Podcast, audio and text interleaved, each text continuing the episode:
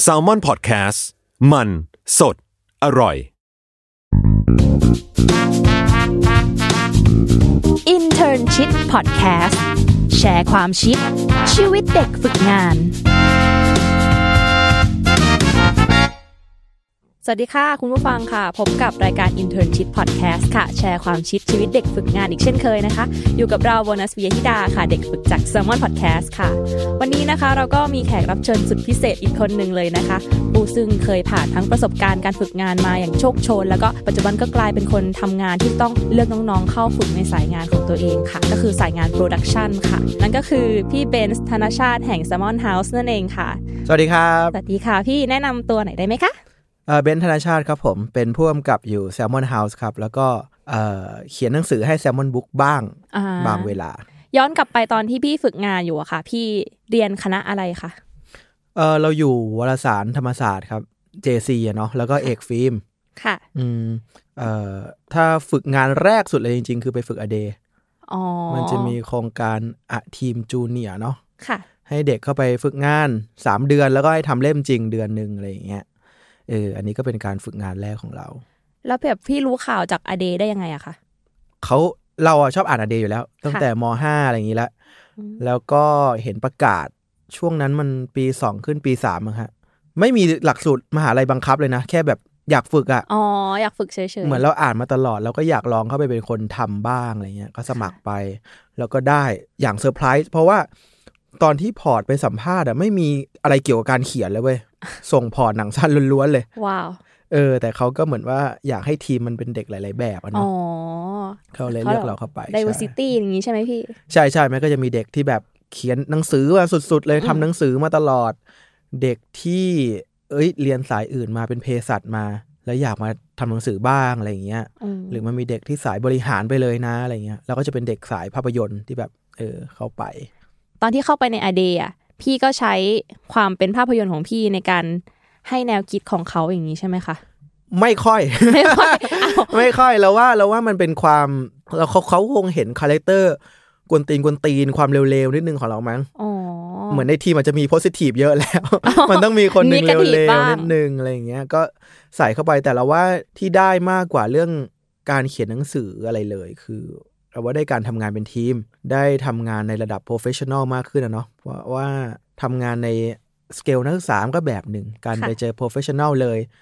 ต้องพิมพ์หนังสือมาจริง ๆ ให้คนอ่านทั่วประเทศอะมันก็อีกแบบหนึ่ง เราจำได้ว่าเป็นช่วงสามเดือนที่เจอคนแบบเจ๋งๆ เยอะมากเงี้ยเข้าไปสองวันแรกก็ได้ไปสัมภาษณ์พี่ยงละหนูตามพี่เขาไปสัมภาษณ์อะไรเงี้ย ก็ได้โคตรโหดคุยเลยกับเขาได้เออเจอรุ่นใหญ่เจออะไรเงี้ย ถัดมาได้ไปคุยกับพี่ต้อมเป็นเอกอะไรเงี้ย เจอพี่เต๋อนวพลอะไรอย่างเงี้ยเนาะโอ้โหเออ ดีดีดีดีดีโหพี่ประสบการณ์เยอะมาก แล้ว อันนี้พี่ทำในอเดใช่ไหมคะ แล้วพี่ได้ฝึกงานกับอะไรอีกไหมอะคะฝึกงานอะไรอีกไหมใช่ไอประสบการณ์ต่อมาเนี่ย มันคือกึ่งฝึกงานกับค่ะกึ่งทำงานจริงเว้ยคือพอเราจบปุ๊บใช่ไหมค่ะจบปุ๊บตอนแรกอะอยากเข้าเอ็นซี่อ๋อเราไปไปหางานเอ็นซี่อยู่นานมากเลย เพราะว่าช่วงนั้นมันเป็นช่วงที่อุตสาหกรรมเอ็นซี่มันป๊อปจริง ๆ เด็กจบมา เฮ้ย ใครได้เข้าเอ็นซี่ได้ทำงานในวงโคตรเท่จริงแกบ้างมึงจะอยู่ในตึกที่แบบรถไฟฟ้าเดินถึง แล้วก็จะได้ใส่เสื้อ layer แล้วก็แบบเท่ๆอะออฟฟิศก็จะสวยๆมีแบบเจอฝรั่งเจออะไรอย่างเงี้ยคือเท่แล้วทุกคนอะแย่งเข้าหมดแล้วเราก็คือเราไป workshop BAD workshop อะไรเงี้ยนึกว่าตัวเองภาษีดีไง ก็แบบเอ้ยไปสู้กับเขาแต่ว่ามันก็มีคนที่เก่งกว่าเราเยอะทำให้เราแบบ เอ้ยเข้าเอ็นซี่ไม่ได้สักทีอืม ตกงานอยู่หกเดือนอะโหอันนี้คือตั้งแต่จบไปถูกไหมคะใช่พี่ตั้งแต่จบไปคนอื่นได้งานหมดแล้ว เราได้งานคนสุดท้ายในรุ่นเลยเชี่ยในเอกเลย คนอื่นทำงานจนหมดแล้ว จนเวลาเจอเพื่อนนัดกันเริ่มคุยกันเรื่องงานแล้วเอ้ยมึงเป็นไงวะไปออกกองนี่เฮ้ยเจอพี่คนนั้นเป็นไงวะเราไม่มีอะไรไปแชร์เขาเลยเพราะเรายังตกงานอยู่ยังขอเงินที่บ้านอยู่เลยอะตอนนั้นจ๋อยไหมคะพี่จ๋อย self-esteem ต่ำรู้สึกกูไม่มีค่ากูไม่มีสังกัดอะ get ป่ะอย่างมีนามสกุลน่ะ เฮ้ย ไอมอร์ Phenomena โอ้ไอยเป้ Sky Exits ไอเบนซ์ยังนอนอยู่บ้านอยู่เลยเงี้ยมันดูห่วยอะ มันดูแบบไม่มีอะไรไปแชร์เขาอะ ไม่ใช่เป็นพนักงานมีเงินเดือนไม่ได้เข้าออฟฟิศอะจริงเออการอยู่บ้านอย่างเดียวอะ มันดูจ่องอะเซลล์ตีนต่ำแล้วก็จนกระทั่งวันหนึ่งอ่าน Bioscope เว้ยเจอเขารับสมัครผู้ช่วยผู้กำกับสองอ่าของพี่เจออย่าพิชาติพงศ์ค่ะ เขาจะเปิดกองใหม่ หนังเรื่องใหม่ ลุงบุญมีระลึกชาติอะเนาะอ่าเขาอยากหาผู้ช่วยสองเข้าไป ซึ่งเอาจริง ๆ มันก็เป็นตำแหน่งที่เกินกว่าที่เด็กจบใหม่สายฟิล์มนะตอนนั้นจะทำได้นะ หมายถึงว่า พอตอนเราเรียนฟิล์มเราก็จะฝึกการเป็นผู้กำกับไปอะไรอย่างนี้นะค่ะแต่ว่า skill ผู้ช่วยอะเราไม่ได้ขนาดนั้นอะแล้วตอนผู้ช่วยสองนี่คือเขาต้องทำอะไรบ้างคะพี่เอ่อต้องเล่าก่อนว่าผู้ช่วยหนึ่งมันค่ะก็จะเป็นแนวผู้ช่วยหนึ่งคือข้างกายผู้กำกับเลย เป็นเหมือนแม่ทัพมือขวาในในกองอะเนาะคอยสั่งนู่นสั่งประสานงานกองต่างๆ วางเบรกดาวน์เอ่อรันกองใดๆ เอ้ยช็อตนี้ถ่ายเสร็จแล้วอะไรต่อว่าอ่าประสานงานเฮ้ยพี่ทีมไฟผู้กำกับเขาอยากได้ให้มันมืดให้มันมีความมูดแบบซึ้งๆ มากขึ้นช่วยทำไฟให้เป็นอย่างนั้นหน่อย ก็จะไปสื่อสารกับไฟเขาเรียกว่าอื่นเป็นตัวแทนกำกับไปประสานคนอื่นถูกไหมใช่พี่ใช่คือถ้าผู้กำกับไม่มีผู้ช่วยเขาจะต้องมานั่งดีลกับฝ่ายอื่นเองมันจะแบบอืมมันจะเหนื่อยเกินไปผู้กำกับควรจะต้องโฟกัสอยู่หลังมอนิเตอร์เต็มๆอะเนาะค่ะเออเขาเลยต้องมีตำแหน่งนี้ ทีนี้ผู้ช่วยหนึ่งอะทำอย่างนั้นอะเป็นกัปค่ะตันทีมเป็นจอมทัพ ผู้ช่วยสองเนี่ยก็จะทำหน้าที่ช่วยผู้ช่วยหนึ่งอีกทีหนึ่งในแง่รายละเอียดปลีกย่อย เช่นเอ่อทำงานเอกสาร วางอืมคอลชีตวางแผนถ่ายใดๆ ถ้าผู้ช่วยหนึ่งคือการบีฟกับนักแสดงนำว่าต้องอะไรยังไงค่ะผู้ช่วยสองก็จะดูแลเอ็กซ์ต้าอ๋อเอ่อคุยกับพี่สวัสดิการฝั่งนู้นฝั่งนี้ย่อยๆมาอีกเออมันเป็นดเป็น detail ย่อยๆ ซึ่งกระทั่ง detail ย่อยๆเรารู้สึกว่ามันก็ต้องมีประสบการณ์ในกองถ่ายเนาะจะได้ไป sync กับทุกคนได้อะไรเงี้ยค่ะเราเข้าไปตอนนั้นไม่มีประสบการณ์หาเลยแล้วเกี่ยวกับกองถ่าย เคยออกกองกับเพื่อนๆบ้างแต่มันไม่ใช่คนละสเกลเนาะอ๋อใช่ค่ะสเกลนักศึกษากับสเกลการทำงานมันก็ต่างกันใช่ไหมต่างกันคะเยอะต่างกันเยอะไม่เหมือนกันเลยความที่ต้องเป๊ะความอะไรอย่างเงี้ยหรือรายละเอียดปลีกย่อยความที่เราทำกับเพื่อนเนาะมันก็สนุกสนุกอะ อันนี้ทำจริงมันมันต้องแบบห้ามพลาดกว่านั้นนะฮะ ก็เลยเข้าไป ทีนี้มันเป็นผู้ช่วยสองสองคนค่ะจริง ๆ ผู้ช่วยสองคนเดียวก็ได้แล้วแหละ แต่เหมือนเหมือนเขาก็รู้แหละว่ามันเป็นกึ่งฝึกงานอะเนาะอืมตอนนั้นค่ะเขาก็บอกนะว่าไม่ได้มีเงินให้ เราก็อ๋อเอ้ยไม่เป็นไร ตอนนั้น มาด้วยใจล้วนๆมาด้วยใจล้วนๆมาด้วยความอยากได้เซลล์เอสตีมมากขึ้นทำยังไงก็ได้ให้ไม่อยู่บ้านเฉยๆอย่างอะน้อยก็มีนามสกุลนิดหน่อยอ่ากระติกเฮ้ยมาเบนใช่ทำไหมงานกับพี่เจ้ยนะเว้ยอะไรเงี้ยแล้วพี่เจ้ยเท่ค่ะพี่เจ้ยเป็นเหมือนเราเรียนฟิล์มอะ พี่เจ้ยเหมือนเป็นก๊อดอะทุกคนต้องอ่าเคยเสพงานพี่เจ้ยอยู่แล้วเป็นเหมือนฮีโร่ของเด็กฟิล์มทุกคนเนาะการค่ะที่เราได้เข้าไปทำกับเขาในฐานะเด็กฝึกงานหรือผู้ช่วยสองอะมันก็โอเคพอแล้วเว้ยค่ะโอเคเข้าไปทำอะแต่ตอนหลังเขาก็มีให้เงินนะผมเหนื่อยมากแหละเขาก็มีให้เงินบ้าง แต่ตอนแรกเข้าไปไม่ได้ expect อะไรเลยเว้ยอยากเข้าไปหาประสบการณ์ล้วนๆก็นี่แหละฮะก็คือจุดเริ่มต้นของการเป็นผู้ช่วยสองกึ่งเด็กฝึกงานในนั้นแหละเรียกว่าเด็กฝึกงานก็ได้แหละ ในนั้นอะไรอย่างเงี้ยฮะ แล้วตอนที่พี่เข้าไปตอนแรกเลยอะค่ะ ความรู้สึกของพี่อะมันเป็นยังไงบ้างคะวันแรกที่พี่เข้าไปฝึกงานเลยวันแรกที่เข้าไปก็เหวอเหวอเนาะเราไม่รู้เลยว่ามันต้องทำอะไรบ้างอะจำได้ว่าเดินเข้าไปปุ๊บพี่สายเชียร์จนเครียดกินเหล้าเดินตัดเข้ามา ที่เราก็เจอพี่สายเชียร์ว่าเฮียพี่มันทำอะไรวะเนี่ย พี่จนเครียดกินเหล้าตอนนั้นแม่งดังมากเลยอ๋อเข้ามา cast อ๋อคือตอนนั้นมันมีบทที่แบบต้องใช้แบบ character แบบแกแล้วแกก็มา cast พอดีวันนั้นเป็นวัน cast ใช่ไหมคะพี่ ใช่พอดีอ๋อเราก็เข้าไปแล้วก็เจอเขาอะไรวะเนี่ยหลอนดีแล้วก็นี่แหละฮะก็ได้เข้าไปพูดคุยกับทีมงาน แนะนำตัวนู่นนั่นนี่อะเนาะก็มีทีมงานเยอะคือ ไอ้บริษัทเนี่ยก็คือทำงานในบ้านพี่เจ้ยเลย อ๋อ เป็น house ที่เป็น house จริง ๆจเหอคะพี่ใช่ ก็คือทำงานในบ้านพี่เจ้ยเลย อยู่ลาดพร้าวหนึ่งเนี่ยยังจำได้เลย ไปโคตรยาก ตอนนั้นจากบางแคเราอยู่บางแคค่ะพี่เจ้ยอยู่ลาดพร้าวซอยหนึ่งโอ้โห มันต้องเดินทางไปยังไงอะพี่เจ็ดต่ออะโอ้โหสองชั่วโมงครึ่งอะเข้างานเก้าโมงเราต้องตื่นประมาณตีห้าครึ่งแล้วอะ เพราะว่าตอนนั้นรถไฟฟ้ามันยังไม่ได้ขนาดนี้เนาะเราต้องนั่งมอเตอร์ไซค์ไปปักซอย นั่งรถเมล์ท้องถิ่น ไปที่ตลาดบางแค สาย 84 ไปที่ท่าเรือโอ้โหสาทรนั่งเรือข้ามฟากข้ามไป BTS ตากสินจาก BTS ตากสินนั่งยาวมาสุดที่จตุจักรจตุจักรนั่งรถเมล์เข้าไปต่อมาใส่หนึ่งต่อโอ้โหยาวมาก เป็นหนูหนูย้ายหอมาติดแล้วอะนั่นน่ะสิทำไมเราไม่ทำก็ไม่รู้ใช่ไหมคะเพราะมันไม่มีเงินไงมันไม่มีเงินเราก็ไม่อยากรบกวนที่บ้านเนาะเออก็นี่แหละฮะ เข้าไปวันแรกอย่างเหนื่อยอย่างแบบผ่านการเดินทางมานี่ ก็เข้าไปเจอทีมงานทุกคนแต่โชคดีที่ไนซ์อะผู้ช่วยหนึ่งชื่อพี่หนู เป็นผู้ช่วยพี่เจ้ยก็ไนซ์ก็พูดจาดีก็แบบเฮ้ยค่อยๆ แนะนำเราว่าต้องทำอะไรบ้างนะ หลักๆ ลักษณะงานตอนแรกมันก็เหมือนเป็นผู้ช่วยเขาอีกทีแหละค่ะเออคือให้ช่วยโทรติดต่อตรงนี้ให้หน่อย อยากไปหานักแสดงตรงนี้ช่วยเรียกนักแสดงคนนี้ นักแสดงเก่ากลับมา cast หน่อยสิอ๋อหรือว่าเอ้ยอยากใช้สถานที่ที่นี่จังหวัดนี้อะเบนซ์โทรไปขอสถานที่ให้หน่อยเลยอะไรอ๋อเงี้ยคือทำหน้าที่ใด ๆ เลย ต้องเกริ่นก่อนว่าลุงบุญมีระลึกชาติเป็นหนังอินดี้เนาะเพราะฉะนั้นหนังอินดี้มันจะคือคนไม่ได้เยอะมาก ไม่เท่าหนังในอุตสาหกรรมที่คนเยอะทุกตำแหน่งมีคนรับผิดชอบหมด อันนี้มันจะมีความแบบคาบเกี่ยวอะ คนคนหนึ่งอาจจะต้องทำหลายงานอะไรอย่างเงี้ยครับค่ะพี่ art อาจจะต้องมาช่วยไฟด้วยนะอ่าพี่ costume อาจจะต้องมาช่วย makeup ด้วยนะอะไรอย่างเงี้ยหรือบางที art ก็ไปช่วย makeup พี่เจ้ยเองบางทีออกกองก็ต้องมาต้องช่วยขนไฟขนขากล้องอะโหเออคือมันอยู่กันอย่าง เรียกว่าทำงานกันแบบครอบครัวทำงานค่ะกันแบบช่วยกันอะ มันก็เลยเป็นข้อดีสำหรับเด็กฝึกงานอย่างเราคือ เรายิ่งเป็นตำแหน่งฟรีอยู่แล้วอะค่ะก็จะได้ทำหลายอย่างอ๋อเฮ้ยเบนซ์ไปช่วยตรงนั้นทีเนี้ยเบนซ์วันนี้มาช่วยนี้หน่อย เบนซ์วันนี้สลับไปตรงนี้หน่อยอะไรอย่างเงี้ยเออมันได้ทำหลายอย่าง ก็เลยได้ครับหลาย skill ติดมาถูกไหมพี่ ใช่ใช่ใช่ใช่แล้วตอนนี้พี่แบบว่า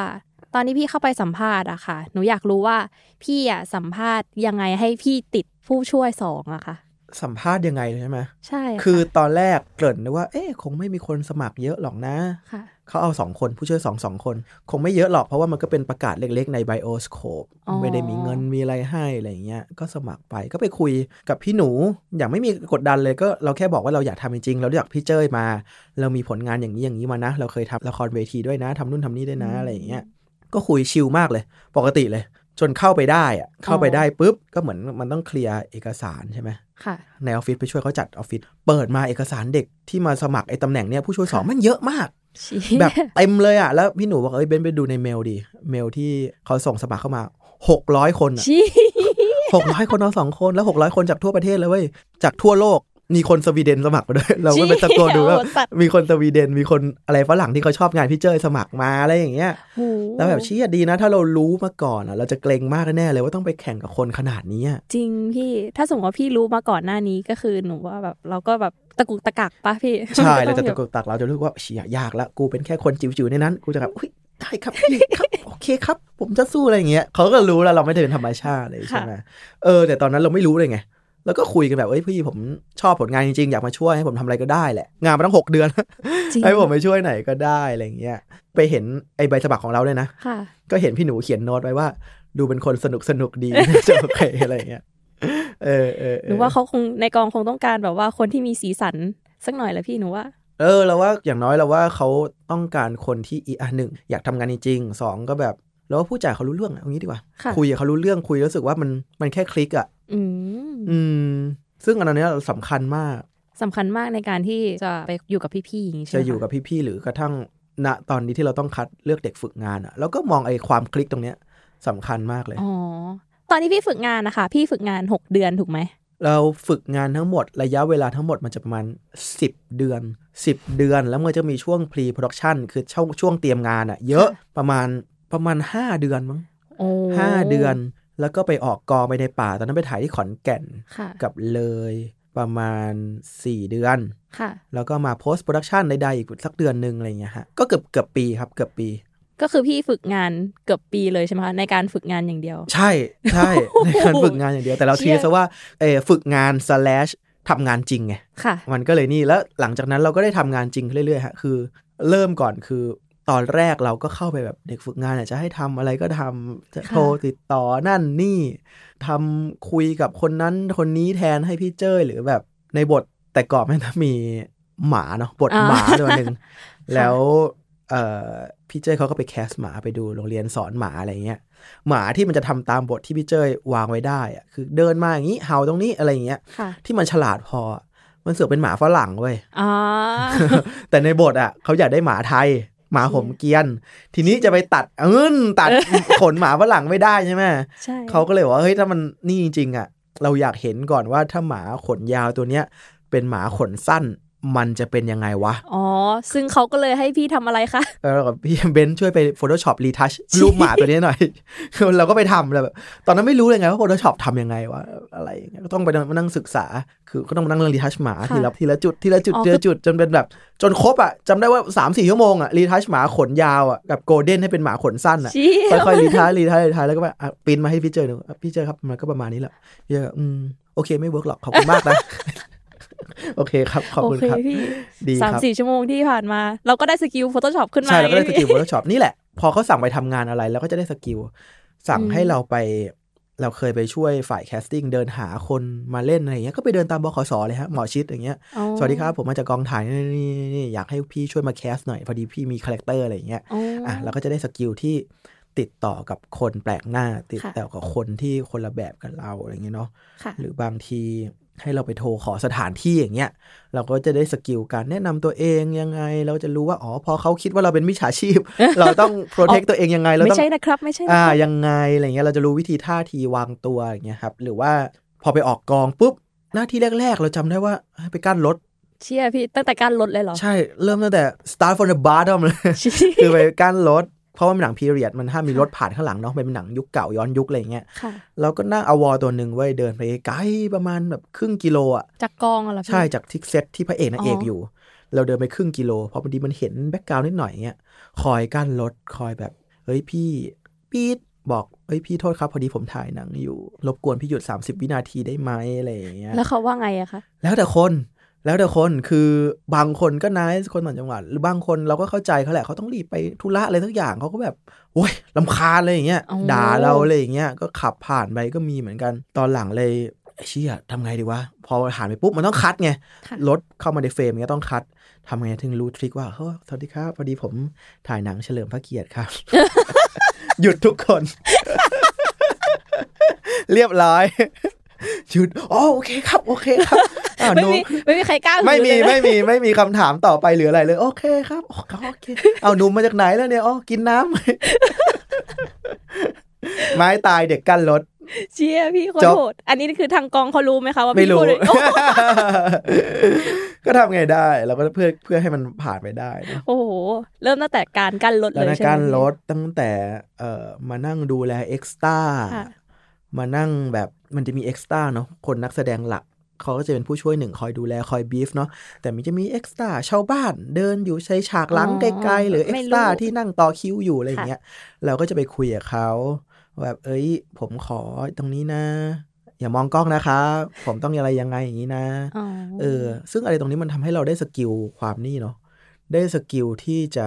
ดูแล extra deal กับคนที่อาจจะไม่ได้สำคัญมากในกองอะไรเงี้ย แต่เขาก็รู้สึกว่าอยากให้ treat เขาสำคัญนะ get ปะค่ะเขาเป็นตัวประกอบ แต่ว่าไม่มีใครอยากให้ treat เขาเป็นตัวประกอบอะจริงค่ะ get ปะเราก็ต้องคอยเสิร์ฟน้ำเขาเอ้ยพี่แสงร้อนไหมครับ อันนี้ไหมหิวไหมหรือว่าแบบอย่างน้อยๆควรจะจำชื่อเขาได้หมดนะครับ get ปะแบบว่าความใส่ใจนะน้องอ่ามันจะดูความใส่ใจอะคืออมเขาจะรู้ว่าเขาเห็นวุ้นๆอะแต่เขาก็ต้องต้องการความใส่ใจอะอืมการที่ เขาเดินอยู่ในเฟรมกล้องถ่ายอยู่แล้วเราตะโกนบอกว่า เฮ้ยพี่เสื้อดำขยับซ้ายหน่อยอย่างเงี้ยโอ้กับเอ้ยพี่เทิดครับพี่เทิดช่วยขยับนิดนึงอะไรเงี้ยอ่าอันไหนมันได้ใจเขากว่าใช่ไหมค่ะอันไหนมันดีกว่ากันใช่ไหมเออเราเราทำให้เราเรียนรู้ที่จะจำชื่อคนเยอะมากเลยค่ะ แล้วกระทั่งกับตอนนี้ที่เราเป็นผู้กำกับอะเราก็ยังมี skill นั้นอยู่คือเราพยายามจำชื่อทุกคนให้ได้เอ็กซ์ต้าให้ได้ เพื่อจะได้ตะโกนบีบเขาได้หรือว่าปฏิบัติกับเขานี่ได้ เพราะว่าจริงๆเอ็กซ์ต้ามีผลมากนะค่ะฉากฉากหนึ่งจะดูเป็นธรรมชาติหรือเปล่าอะ บางทีนอกจากนักแสดงที่เล่นดีแล้วอะคนที่เติมเติมเฟรมอย่างเงี้ยมีผลมากนะ มีหลาย ๆ งานที่คนอยู่ดีๆนั่งแข็งแข็งๆหรือนั่งกินอากาศ นั่งกินลมอ่าอะไรอย่างเงี้ยเราก็จะรู้ว่าแบบนี่อะซึ่งมันขัดใจเรามากเลยค่ะหรือเข้าใจที่แบบเดินมาแล้วแบบไม่เป็นธรรมชาติอะไรอย่างเงี้ยแอบมองกล้อง เอออะไรอย่างนั้นน่ะ เราเลยเลยเลยว่าถ้าเราให้ความสำคัญเขาอะมันก็จะยิ่งทำให้ งานดีขึ้นแล้วเขาก็จะออกกองอย่างมีแบบ happy มากขึ้น มันก็จะทำให้เขาแบบว่าเฮ้ยเขาจำชื่อเราได้แล้วก็ตั้งใจตั้งใจใช่ทำตั้งใจอยากเออปกติแหละค่ะเมื่อมีใครให้ความสำคัญเราเราก็อยากจะนี่ใช่ไหมใช่ปกติค่ะพี่อืออืออะไรอย่างงี้ฮะ พี่ตอนที่พี่ฝึกงานนะคะพี่เคยมีประสบการณ์ peak ๆที่เคยเจอปะคะ peak peak ไหมเหรอใช่ใช่เราว่าโหมันเยอะมากจริงๆนะ ตั้งแต่ตอนแรกสุดที่ต้องไปกั้นรถอะ มันเหงามากเลยนะ มาเล่าตอนนี้มันจะตลกตลกๆนะ แต่ว่ามันเหงาอะมันอยู่คนเดียวมีแค่วอตัวเดียวเอาน้ำไปขวดหนึ่งห่างไกลจากกองถ่ายห้าร้อยเมตรไม่เห็นหายเลยอะ ใครคิดว่าบอกกองถ่ายต้องเท่ๆต้องแบบอันเลิศนู่นนนนี่ใช่ไหมไม่ไปนั่งอยู่คนเดียวแล้วมันก็เป็นถนนที่ไม่ใช่ถนนที่ป๊อปอะมันก็เป็นถนนในหมู่บ้านอะอ๋อล้างๆอะไรเงี้ยนานๆโผล่มาทีอะไรอย่างเงี้ยค่ะก็นั่งแบบเชี่ยนั่ง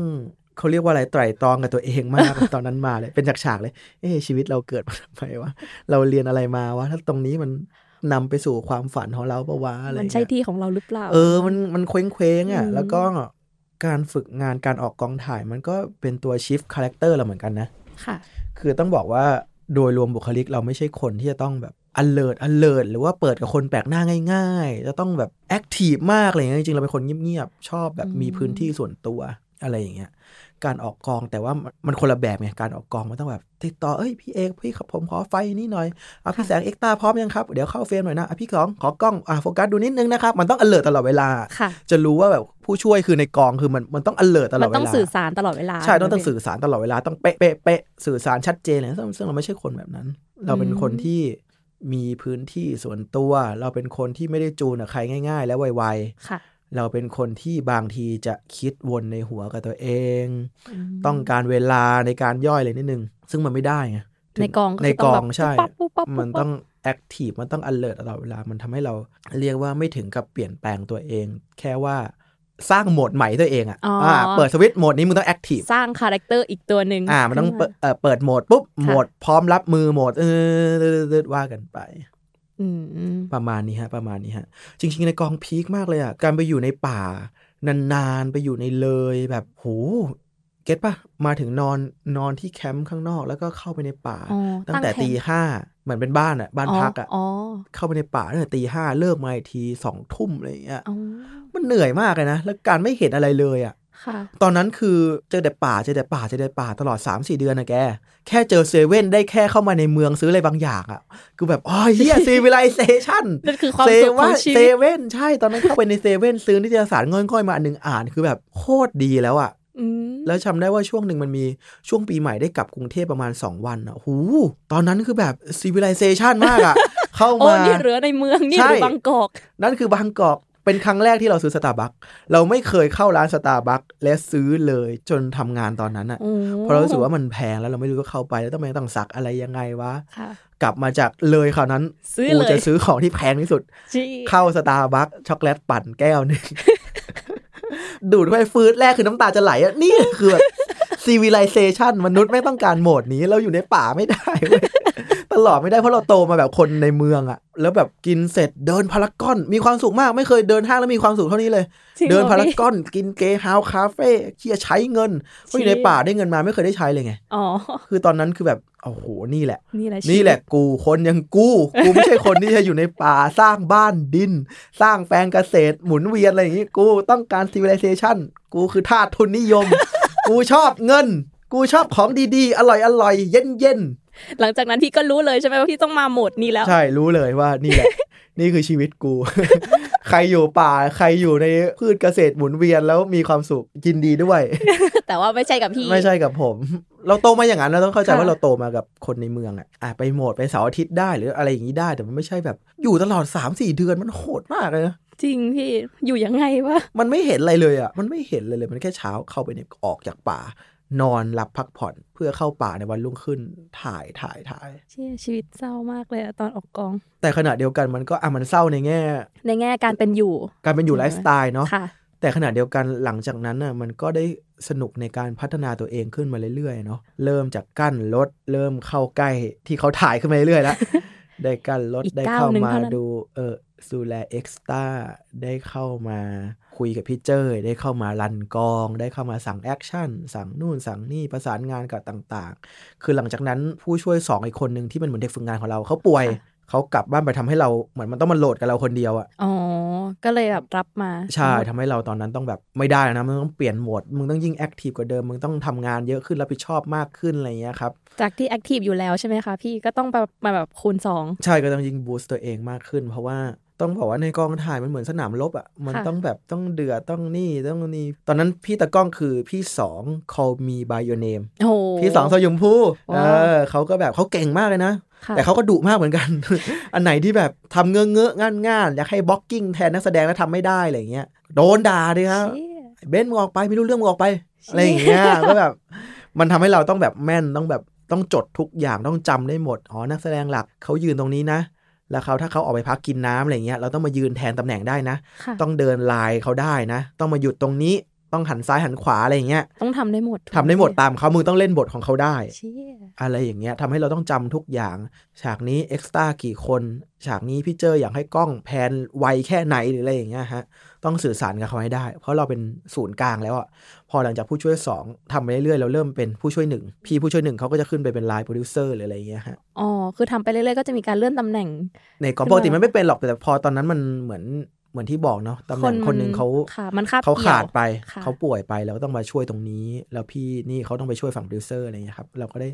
ทำงานในตำแหน่งที่สูงขึ้น มันก็ได้นี่แหละฮะรับผิดชอบมากขึ้นสนุกมากขึ้น แต่ขณะเดียวกันมันก็เรียกว่า overrun ในหัวเหมือนกันนะ เพราะว่าพี่หนูอะสอนให้หาทางหนีทีไล่ตลอดเวลา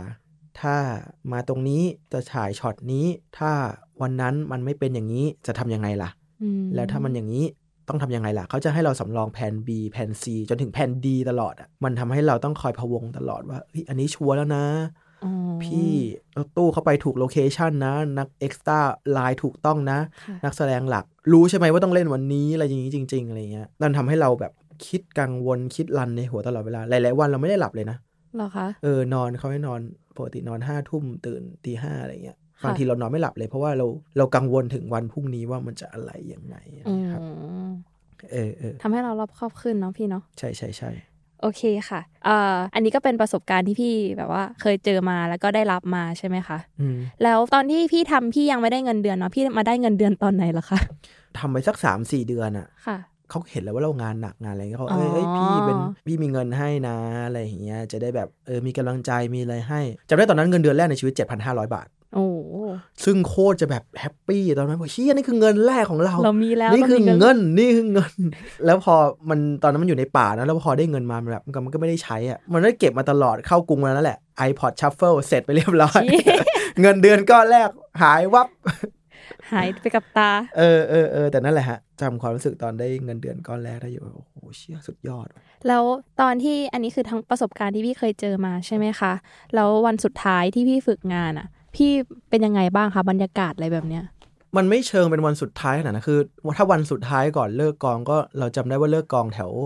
หัวลำโพง โรงแรมพดุงกรุงเกษมนี่แถวหัวลำโพงอะโรงแรมค่ะเก่าก็จบกันแบบน่าจะจบเช้าฮะแล้วก็ถ่ายรูปรวมกันนิดหน่อยเฮ้เฮ้นู่นนั่นนี่นิดนึงแล้วก็อะก็ wrap กองกันไปจบกันไป ก็ happy กันไป แต่ว่ามันก็ยังมี part ของเรายังต่อเนาะยังต้องมีอ๋อ post production ทำ post ทำนู่นทำนี่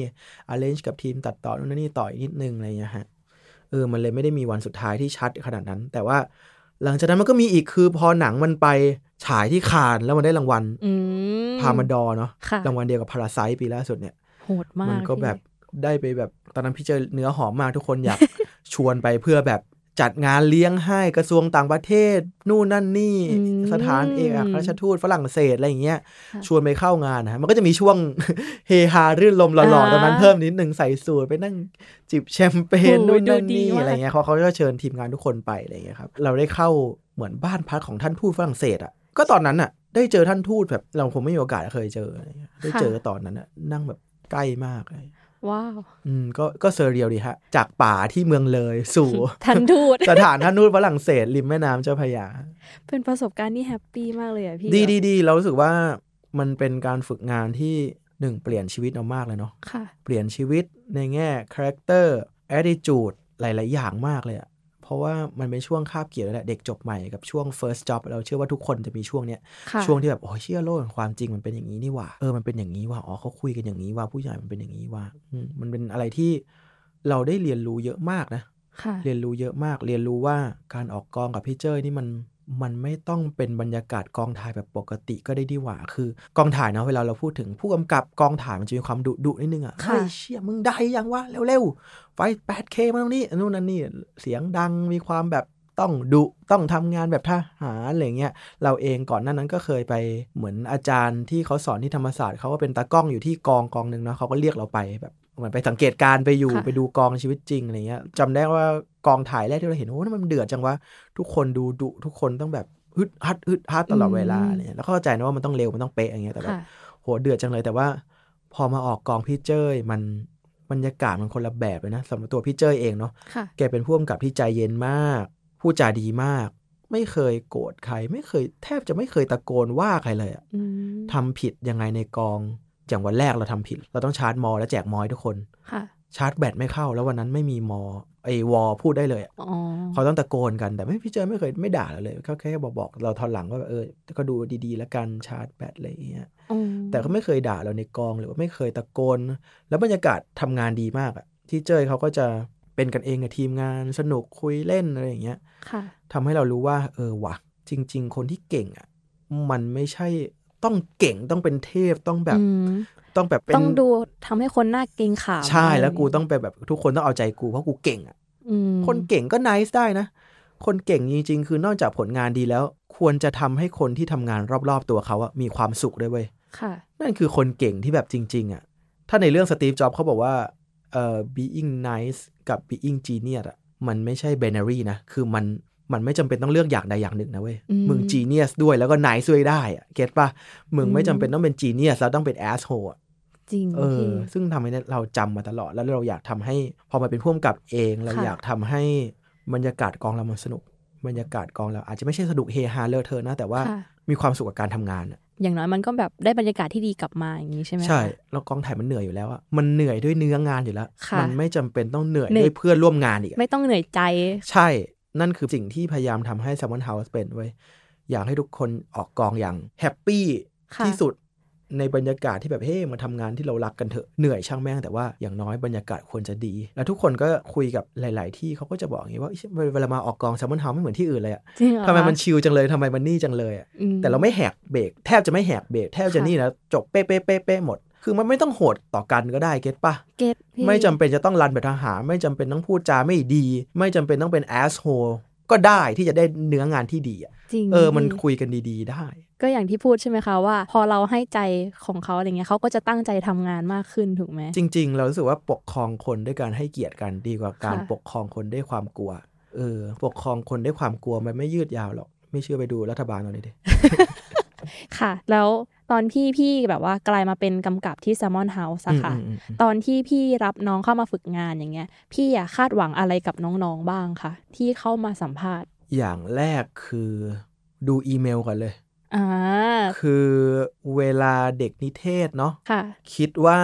ส่งมาใน Salmon House ที่เป็น Creative House อะไรอย่างอืเงี้ยมจะต้องอีเมลต้องคีเอทมากอืมๆต้องแบบฉูดฉาดแต่แรก โดดเด่นมาแต่ต้องไกลโดดเด่นอะไรอย่างเงี้ยห้าวิปังไหมคะพี่ เออห้าวิปังเปิดมาปุ๊บ เฮ้อยากรู้ละสิว่าผมเป็นใครอย่างเงี้ยกูตัดกูอไม่อกกันเลยอยากรู้กูไม่อยากรู้ มึงอย่ามา นี่ อย่ามาอีเดียดอะคือกูดูก่อนเลยว่าคนที่ ส่งมาหาองค์กรมีการเทศะค่ะสวัสดีครับ ผมเป็นนักศึกษาอย่างนี้อย่างนี้จากตรงนี้มีความประสงค์จะอะไรอย่างเงี้ยมึงแค่นี้เลยเว้ยมึงไม่ต้องแบบทำไฟล์มาสีแจ๊ดแจ๊ดส่งรูปมา เฮ้ผมได้ข่าวว่าแซมมอนเฮาต้องการคนซ่าเลยครับ ไม่กูไม่ต้องการไปเลยกูตัดทิ้งก่อนเลย อะไรพวกเนี้ยอีเดียดเนี่ยเข้าใจดูเด็กที่มันดูพูดจารู้เรื่องก่อนค่ะตั้งแต่อีเมล แล้วพอเรียกเข้ามาสัมภาษณ์อะ มันจะเป็นเซนส์เลยนะ ค่ะ แค่แบบคุยไปได้แค่สิบวิอะจะรู้ว่าคนไหนจูนไม่จูนกับเราอือะมเออ คนนี้มันใช่คนนี้มันไม่ใช่อะไรอย่างอ่านี้คนเนาะนี้มันล้นเกินมาไม่ได้บอกว่าเขาไม่ดีนะเขาอาจจะค่ะดีกับที่อื่น อาจอาจจะจะไม่ได้ไม่ฟิตเหมาะอืม fit in กับองค์กรเรามาแบบล้นล้นเกินไป alert เกินไปเรากับพี่วิชัยจะมองหน้ากันแล้วเลยพี่ไม่ไหวว่ะมันเหนื่อยโหพี่ผมชอบมากเลยพี่ชอบชอบงานพี่มากเลยเนี่ย ผมทำนี่มาอย่างเงี้ยกูไม่เอา คือไม่ไม่ได้ต้องการอย่างนั้นอะเราต้องการเด็กที่ เอ้ยก็แค่คุยกัน อืมพูดรู้เรื่อง รู้เรื่องหนึ่งเราอยากได้ว่าแกอินกับองค์กรแล้วนะ แกค่ะตั้งใจจริง ๆ นะอะไรอย่างเงี้ย บางทีความสามารถอาจจะไม่ได้เก่งมากเกรดไม่ต้องดีมาก ไม่ต้องทำหนังสั้นได้รางวัลมาเยอะแยะหรอก ดูความตั้งใจก่อน ดูพูดจารู้เรื่องก่อน มันจะมีล้นไปมาครับ มันจะมีอินดี้ไป ค่ะ อินดี้ไปก็อืม ไม่รู้อะครับ อืม ก็ทำไมอยากฝึกงานกับที่นี่เหรอ อ๋อ ผมเห็นเพื่อนเขาส่งส่งๆกัน ผมก็เลยอยากส่งบ้างเนี่ย เรียบร้อยไปเลย ไปเลย เราก็จะไม่ถามต่ออะไรมา เพราะเรารู้ว่าเขาไม่ได้อยากต้องการขนาดนั้นอะค่ะสู้เราไปเลือกเด็กที่มีความตั้งใจจริง ๆ ดีกว่า แล้วเราก็ชอบเด็กกล้าพูด กล้าออกความเห็น ไม่ต้องกล้าพูดแบบ alert ลอดเวลาต้องแบบมันๆอะไรอย่างนี้นะอืมแต่กล้าพูดในลักษณะที่ว่าเราถามความเห็นแกอะไม่ว่าจะเห็นด้วยไม่เห็นด้วยชอบหรือไม่ชอบ ต่อ topic ใด topic หนึ่งอะมึงควรจะ express ตัวเองได้อะอืมไม่ใช่ไม่ใช่แบบอืมไม่รู้ค่ะพี่ก็โอเค มั้งหนูก็โอเคแหละ ได้หมดชิวๆอย่างเงี้ยพี่อันเนี้ยเราจะรู้สึถ้ากว่าพี่เขาว่าโอเคหนูก็โอเคนะเออคะใช่เราจะรู้สึกว่าอย่างนั้นเขามันไม่มีความชัดเจนอืมันไม่มีความแบบอะไรอย่างเงี้ยแล้วเขาจะเวลาให้ brainstorm กับทีมงานค่ะเป็นกลุ่มเขาจะไม่ได้มี input ให้กับวงตรงกลางเยอะอะเพ ราะเขาอะไรก็ได้ เขาไม่ชัดเจนอืมเขาแบบกักกักๆอะไรบางอย่างไว้อะไรอย่างเงี้ยครับค่ะไม่กล้าพูดไม่กล้าอะไรอย่างเงี้ย สู้ดีกว่าเด็กที่มันแบบเออคิดอะไรก็โยนโยนๆเข้ามาก่อนอืมต้องบอกว่าเวลา brainstorm อะเราไม่ได้คาดหวังไอเดียแบบพูดมาปุ๊บไอ้เหี้ยเก่งสัตว์กูเอาซื้อกูจะไปขายลูกค้าอืมไม่ได้ต้องการอย่างนั้น เราต้องการให้แกพูดอะไรมาก็ได้เว้ยแล้วเผื่อเราต่อยอดจากตรงนั้นค่ะได้ แม้มันจะเป็นไอเดียไม่ดี แต่มันอาจจะลีดเราไปสู่ไอเดียที่ดีได้ค่ะก็ได้นะ เก็ตปะสมมุติเอ้ยกินอะไรดีวะสมมติโบนัสโยนมา ข้าวผัดเออหมูไหมพี่ค่ะสุดท้ายเราอาจจะไม่ได้อยากกินข้าวผัดหมูว่ะ แต่เอ๊ะผัดผัดเด้อเออ ผัดผัดเอ๊ะข้าวผัดต้มยำไหมอะไรเงี้ยเก็ตปะอ่าเก็ตมันอาจจะพี่ลีดเราไปสู่นี่ได้ซึ่งถ้าโบนัสไม่พูดค่ะแหลมเข้ามาว่าข้าวผัดหมูอะเราอาจจะไม่ได้ชิฟมาด้านนี้เลยก็ได้อืมเราว่าอันเนี้ยสำคัญกล้าพูดกล้าโยนเข้าวง ไม่กลัวที่จะดูโง่กับพี่ๆอะไรเงี้ยเพราะเขาเอาจริงๆเขาไม่ได้คาดหวังความแบบซูเปอร์จีเนียสกับแกขนาดนั้น เด็กบางคนมันก็กลัวไงพี่ว่าแบบว่ามันเสนออะไรเข้าไปอะแล้วพี่จะแบบมองหน้าว่าแบบ ไอ้เหี้ยมึงเสนออะไรมาวะบางคนมันแบบมันมีความเขาเรียกว่าอะไรอะบางคนมันกลัวความผิดพลาดที่จะเกิดกับมันอย่างเงี้ยใช่เป็นใช่ perfectionist พอวันคิดว่าเอ้ยไอเดียนี้มันไม่ดีว่ะกูก็เลยไม่ไม่พูดดีกว่าใช่ใช่ใช่ใช่ซึ่งแต่ก่อนเราก็เป็นอย่างนั้นน้องพูดไอเดียอะไรมาปุ๊บเฮ้ยไม่ดีว่ะไม่นี่ดีกว่าอะเราอืมรู้แล้วว่าการไปคัดน้องอย่างนั้นอะมันทำให้น้องไม่ไม่กล้ากล้าเสียกำลังใจอะไรเงี้ยหลังๆเวลา brainstorm กัน เราก็จะแกล้งโยนไอเดียโง่ๆเข้าไปก่อนเลยอื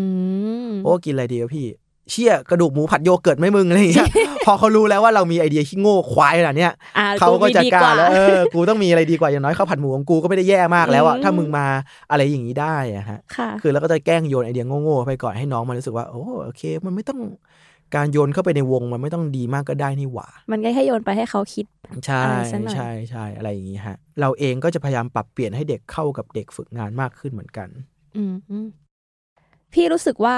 เวลารับน้องฝึกงานมาใช่ไหมคะ หลังจากผ่านสัมภาษณ์มาแล้วแบบน้องมาฝึกงานจริงๆอะมันเคยมีน้องที่รับมาแล้วมันแบบพี่รู้สึกว่าแบบเชี่ยกูรับน้องคนนี้มาได้ยังไงวะอย่างนี้ไหมคะมีเหมือนกันแต่ต้องบอกว่าไม่ใช่ว่าเขาไม่ดีนะค่ะเขาแค่อาจจะไม่เข้ากับ องค์กรของเราอะเนาะค่ะมันแค่ความคลิกไม่คลิกอะเหมือนที่บอกค่ะ คือบางทีเราสัมภาษณ์ตอนนั้นเมื่อก็ดูโอเคนี่หว่าพอพอมาจริงๆอะไรอย่างเงี้ยก็แบบเอ้ยไม่ได้ขนาดนั้นว่ะอืมเออ ซึ่งก็นั่นแหละฮะกลับไปว่าเขาอาจจะ alert ไปหรือเขาอาจจะงึมไปหรือเขาแค่มีกำแพงของเขาหรือเขาต้องการอีกอย่างค่ะ จริง ๆ เอ้ยมึงมาฝึกอย่างนี้เอ้ยจริงมึงเหมาะจะเป็นอยู่ NC มากกว่านะมึงเหมาะจะเป็นอืม AE มากกว่านะมึงอะไรอย่างเงี้ย อะเราก็อาจจะให้คำแนะนำเขาต่อค่ะได้อะไรเงี้ยแต่มีไหมมีมีที่เรียกเรียกว่าไม่ตรงปกอืมจากที่สัมภาษณ์กับตอนมาจริงอะไรอย่างเงี้ยอ๋อมันเป็นอย่างนี้เนาะเออแล้วแบบว่าพอรู้สึกว่ามันพลาดแล้วอย่างเงี้ยค่ะ พี่แบบว่าไปกับเขาต่อไหมคะ หรือว่าบอกเขาตรงๆว่าแบบเฮ้ยไปกับเขาต่อเราให้เขาฝึกเต็มเวลาหมดอืมแต่ระหว่างนั้นเราก็จะคอยแหละคอยถามเขาแหละว่าเอ้ยแกอยากทำอะไร แกอยากนี่อะไรอะไรอย่งทำถามเงี้ยจริงตๆบๆดูใช่พยายามคุยกับเขาแหละว่าเอ้ยอนาคตมึงอยากทำอะไรอะไรเงี้ย ซึ่งก็มีเยอะนะที่ จบจากเราไปแล้วไปทำอย่างอื่นเลย ไปเล่นหุ้นไปทำธุรกิจของตัวเองอืมไปเลยอย่างเงี้ยหรือไปเข้าเอ็นซี่ใหญ่ๆอะไรเงี้ย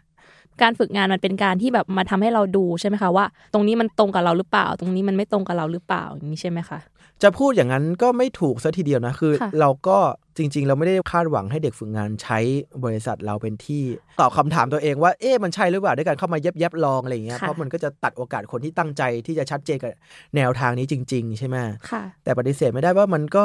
มีเด็กที่ตอนแรกชัดเจนมั่นใจแต่จริงๆ พอเข้ามาจริง ๆ แล้ว เฮ้ยฝึกงานดูแล้ว เอ้ยไม่ใช่วะเฮ้ยจริง ๆ กูอย่างนี้มากกว่าอะไรอย่างเงี้ยฮะ